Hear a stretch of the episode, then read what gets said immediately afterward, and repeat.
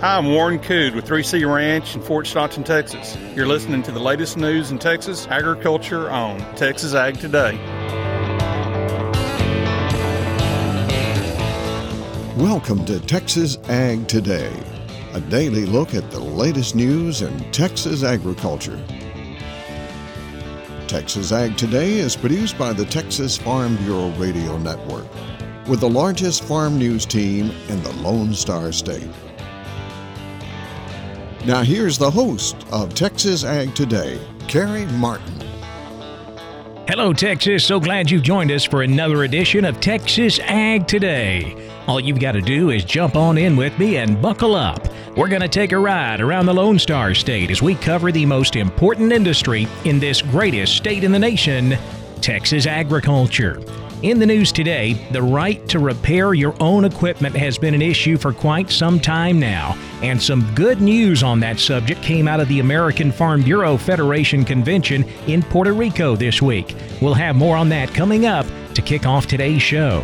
My name is Carrie Martin. I'm your host, along with the largest and most experienced farm news team in the Lone Star State. And we're all standing by to bring you the latest news in Texas agriculture, from the piney woods of East Texas to the rocky ranges of the Trans Pecos, and from the Panhandle down to the Rio Grande Valley. The Secretary of Agriculture addresses farm income concerns at the American Farm Bureau Federation's annual convention.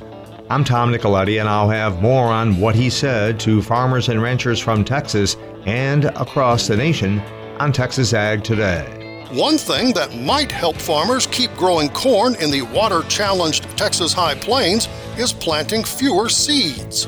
I'm James Hunt, and I'll have that story on Texas Ag Today. We'll have those stories, plus Texas wildlife news and a complete look at the markets, all coming up.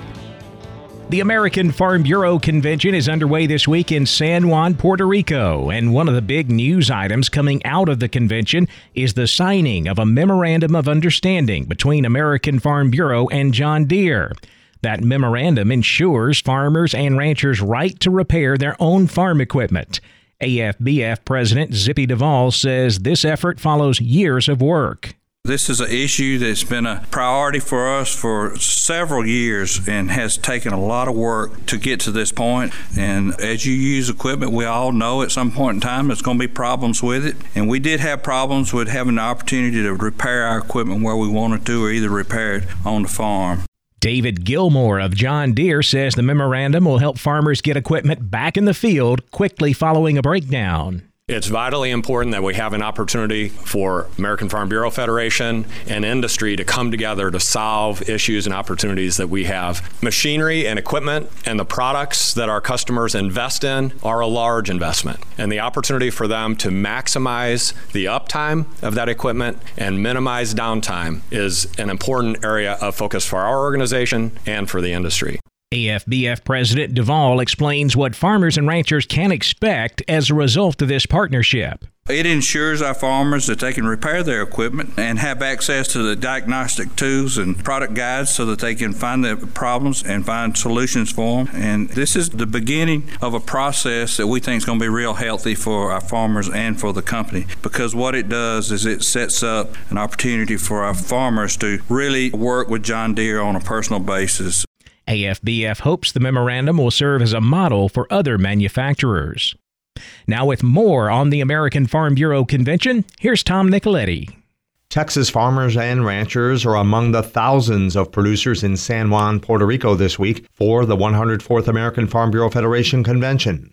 U.S. Secretary of Agriculture Tom Vilsack addressed producers from all 50 states plus Puerto Rico on the robust farm income over the last two years but a concern from the U.S. Department of Agriculture's Economic Research Service.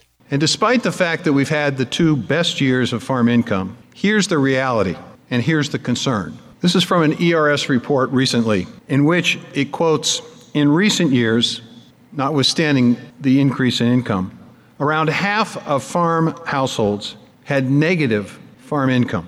And just today, ERS issued a report in which it shows that for most U.S. farm families, off farm income is the main source of income. And so I'm here today to talk a bit about thinking anew. Over the last two years, we've begun a process of putting in place a plan of action to try to focus American agriculture on productivity, profitability, sustainability, and resilience. We've looked at ways to create new and more valuable commodities so that farmers can benefit more from the markets that exist.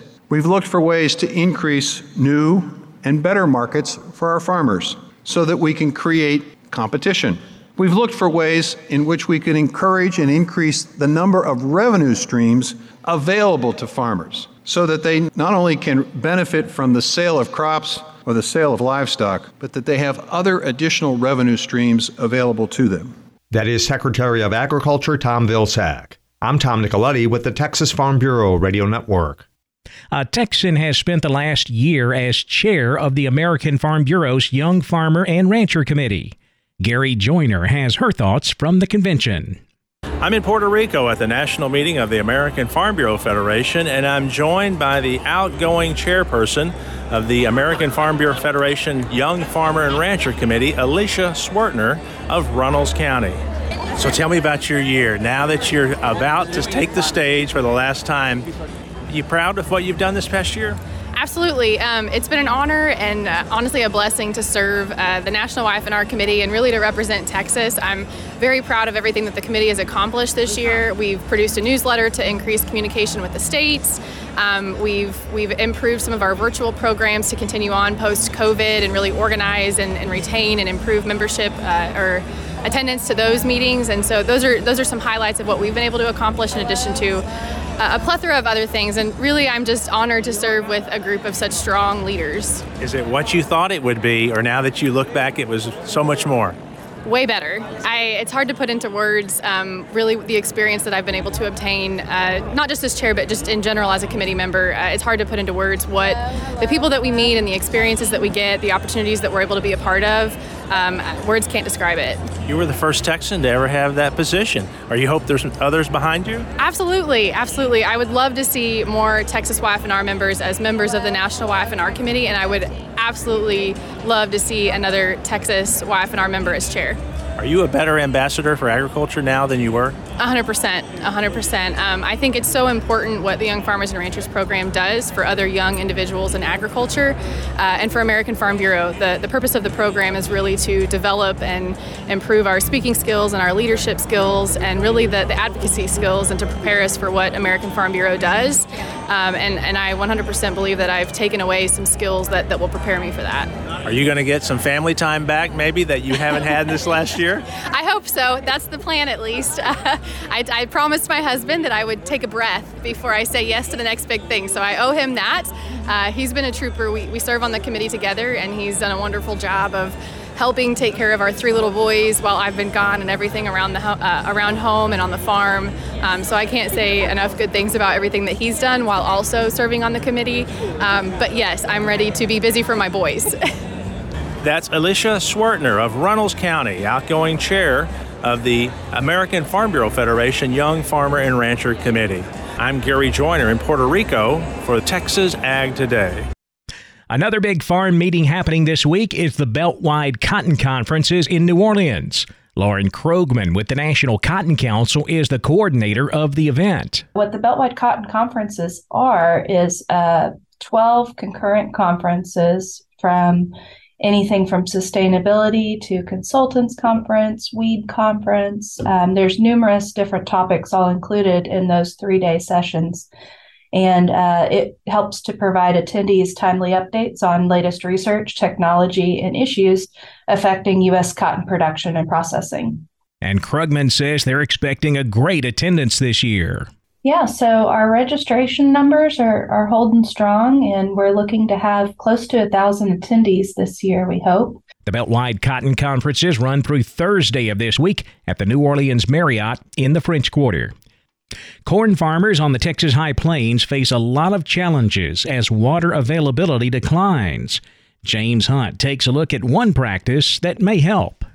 With Pioneer's crop production clinics taking place at various locations across the area, a key theme this year is helping farmers continue to grow profitable corn crops despite challenges with water like declining well capacity. Madison McMillan is Pioneer Seeds Territory Manager for areas south of Amarillo and into New Mexico. McMillan says one thing that farmers who are facing well issues can consider is lower seeding rates, maybe even as low as 15,000 seeds per acre. In the past, normal's been right around 32,000. That's back when you had over 600 gallon water available. Now that's becoming not a common thing. So anywhere from that 24 to 26,000 population is becoming the more more norm.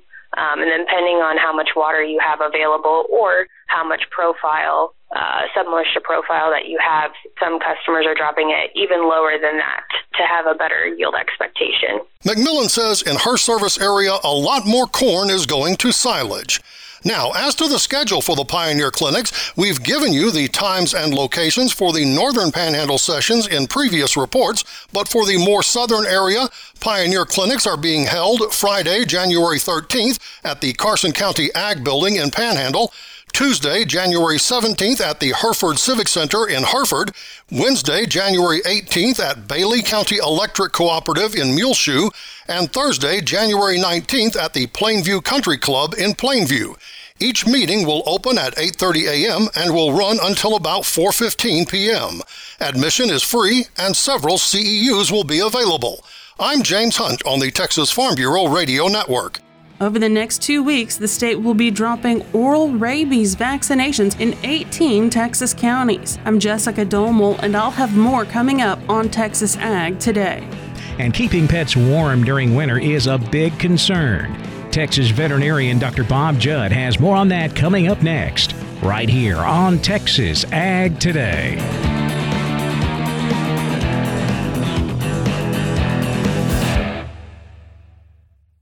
Texas Farm Bureau has served farm families in rural Texas for nearly 90 years. We're pleased to offer new affordable health care coverage choices for all Texans through Texas Farm Bureau health plans. You do not need to be a member to inquire and apply. Plans are available anytime. There is no open enrollment period. Our United Healthcare Choice Plus network of providers is one of the largest available. For more information about the different plans, how to apply, or to get a quote for you, your family, or your small business, visit tfbhealth.com. We're keeping you informed on everything happening in Texas agriculture on Texas Ag Today. Keeping pets warm during winter is a big concern. Dr. Bob Judd has more. Dr. Jennifer Hennessy indicates at TexVetPets.com that a pet's tolerance to cold is influenced by factors such as the thickness of the hair coat, the amount of body fat, overall age and health, and how well the animal acclimates to the environment. Dr. Hennessy is a member of the Texas Veterinary Medical Association, and she indicates pets in warmer climates will struggle with adapting to colder locations.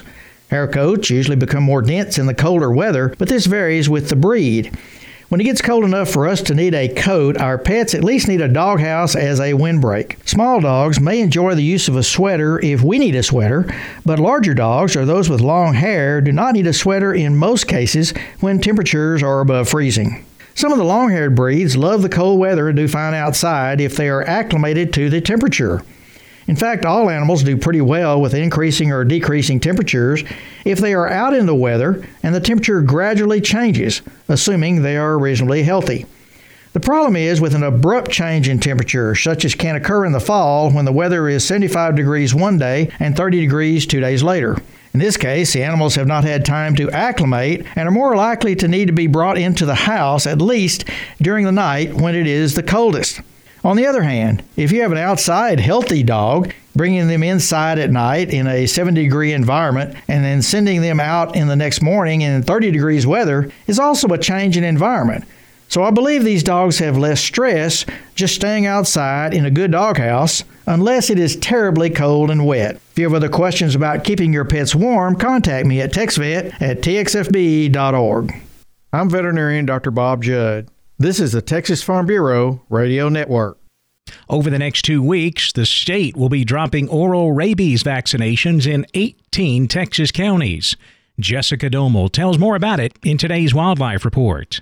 To protect both wild and domestic animals. Over the next two weeks, the Texas Department of State Health Services will drop nearly 814,000 oral rabies vaccination baits along the Texas Mexico border. The baits will be dropped in 18 counties this year to vaccinate animals that may cross the border with new or existing strains of rabies that would harm Texas wildlife and livestock. The baits contain non infectious portions of the rabies virus. The baits are small plastic packets dipped in fish oil and coated with fish meal crumbles that are designed to attract coyotes and gray foxes. As the animals consume the baits, they become vaccinated against rabies. Dr. Susan Rollo, director of the Oral Rabies Vaccination Program, says the vaccine is proven safe in 60 species of mammals and birds. The vaccine cannot cause rabies in humans or animals, even if it is ingested. However, if a human or domestic animal is exposed to the vaccine, Rollo said DSHS should be contacted. This is not the first time that DSHS has dropped oral rabies vaccine baits from the air. The first bait drop took place in 1995 in South Texas to control an outbreak caused by a domestic dog coyote variant of the rabies virus. Thanks to that drop, the number of animal cases caused by the variant went from 122 in 1994 to zero by 2000. There have been two cases of rabies due to the domestic dog and coyote's rabies variant since that time. Each were noted within a mile of the Rio Grande. DSHS says immunizing pets and livestock is critical to prevent disease spread and to protect animals and their owners. For the Texas Farm Bureau Radio Network, I'm Jessica Domel. It's time for a check on the markets. We'll have a look at all of Tuesday's livestock, cotton, grain, energy, and financial markets coming up next. Keep it right here on Texas Ag Today.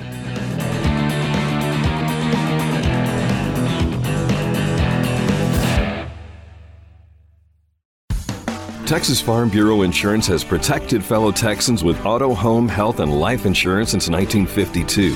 With more than 260,000 square miles of land and 27 million people, that's a lot to cover.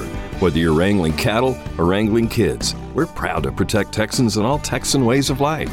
Visit Texas Farm Bureau Insurance today at tfbinsurance.com to get insurance for Texans by Texans. Coverage and discounts are subject to qualifications and policy terms and may vary by situation. We're giving you the market information you need on Texas Ag Today. The cattle market traded both sides of unchanged on Tuesday when we settled things out. Live cattle closed steady to higher. The nearby February was that steady contract. It was unchanged at 157.75, while April live cattle were up 12, 161.65. June live cattle up a nickel at 157.50. Same story on the feeder market. We had a mixed close, some contracts higher, some lower. January feeder cattle up 67 cents, 184.30.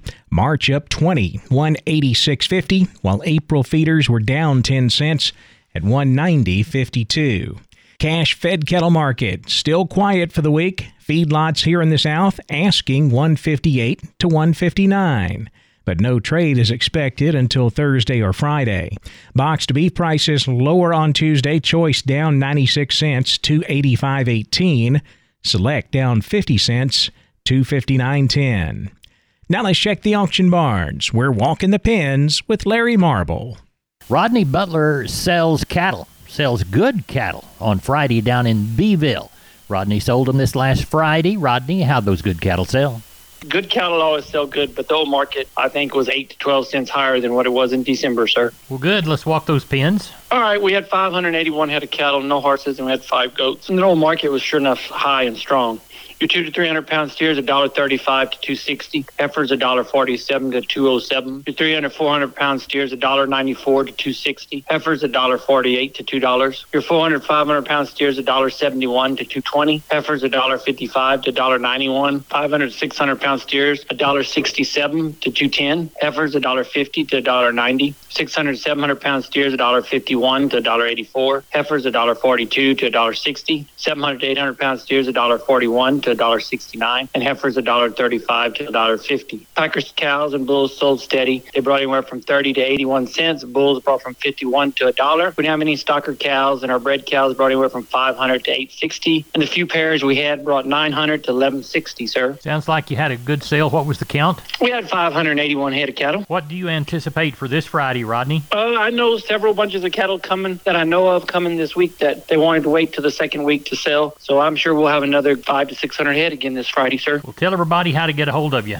Yeah, if I can help and market your cattle, call me in 361 358 1727 or y'all can call me on my mobile 645 5002. We'll talk to you later in the week. Thank you so much. Sounds good. Thank you, sir, and take care. Bye bye.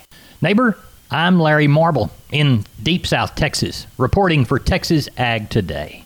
Thanks, Larry. Back over to the futures trade now, where lean hogs closed lower Tuesday. February hogs down a dollar, seventy nine eighty, while April was down a dollar twenty seven. 89.52.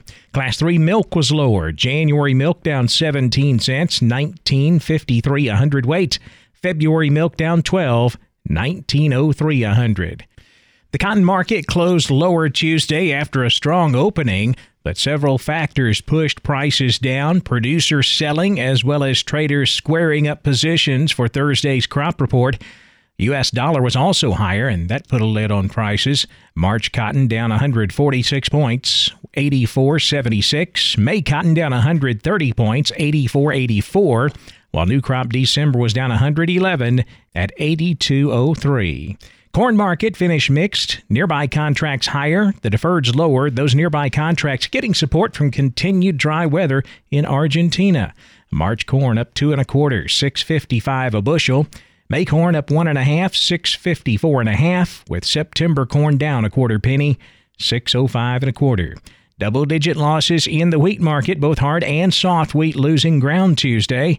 March Kansas City wheat down 16 and 3 quarters, 811 and 3 quarters. New crop July down 15 and 3 quarters, 806 and 3 quarters. Soft wheat finished lower. July Chicago wheat down 11 cents, 744 and a quarter. In the energy markets, February natural gas down 27 cents, 363.